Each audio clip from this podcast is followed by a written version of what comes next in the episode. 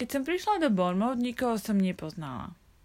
Mala som len dve obrovské kufre a v hlave akúsi myšlienku toho, že chcem začať odznova, zmeniť svoj život a byť sama sebe páňou. Keď ti to teraz hovorím nahlas, tak mi to vlastne príde ako nejaké klišé z filmu, no pamätám sa, že vtedy som tým naozaj žila. A ak sa teraz nad tým zamýšľam a vraciam sa myšlienkami späť, tak mám pocit, že práve to klišé ma donútilo zdvihnúť zadok a ísť do sveta. Aj keď. Celé som si to predstavovala úplne inak. Jednoducho.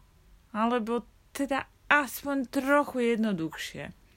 A keď ti to teraz poviem presne tak, ako som si to predstavovala, tak si prosím ťa, o mne nemyslí, že mi úplne preskočilo. Takže, predstavovala som si to tak, že prídem a všetko bude hneď skvelé. Myslela som si, že Bormov je malé mestečko a tak každý pozná každého. Niečo na štýl Stars Hollow zo seriálu Ženy z rodu Gilmoreovcov. Že si hneď nájdem spriaznenú kamarátku Suky a kavového kamoša Luka a tí mi pomôžu nájsť si prácu, lepšie ubytovanie a že všetci ma budú mať radi a všetko bude super a život bude super a jednoduchý. Realita ale bola, že som 7. novembra celkom dosť neskoro večer vystúpila na veľmi divnej tmavej stanici Bormov, kde to z jednej strany vyzeralo ako vchod do tmavej jaskyne a z druhej strany to síce vyzeralo lepšie, no pri mojej nulovej orientácii, teda pri mojej nulovej priestorovej orientácii, mi to na odvahe vykročiť tým smerom veľmi nepridávalo.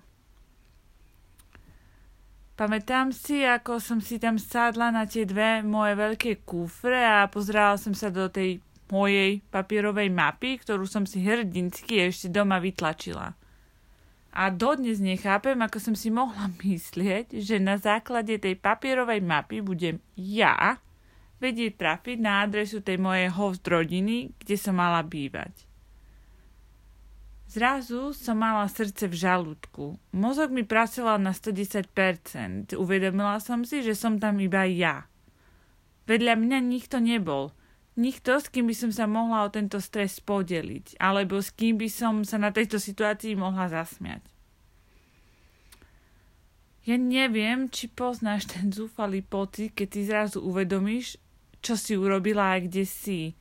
Taký ten pocit, keď ti to zrazu celé nejako dôjde, že si v cudzej krajine s pár eurami na účte a sama.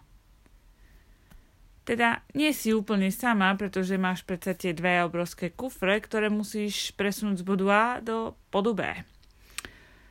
Ale každopádne, ja som mala ten zvláštne zúfalý pocit. Bola som tu v Bormov na tej divnej stanici v Anglicku. Nemohla som len tak ísť domov. A ani som nechcela. Takú porážku by som si nikdy neodpustila. A tak som teda urobila to, čo som v danom momente považovala za najlepšie rozhodnutie. A to, že som pozbierala posledné kúsky odvahy, odhodila svoju hamblivosť do najbližšieho koša spolu s tou papierovou mapou a vydala sa hľadať ten môj dom.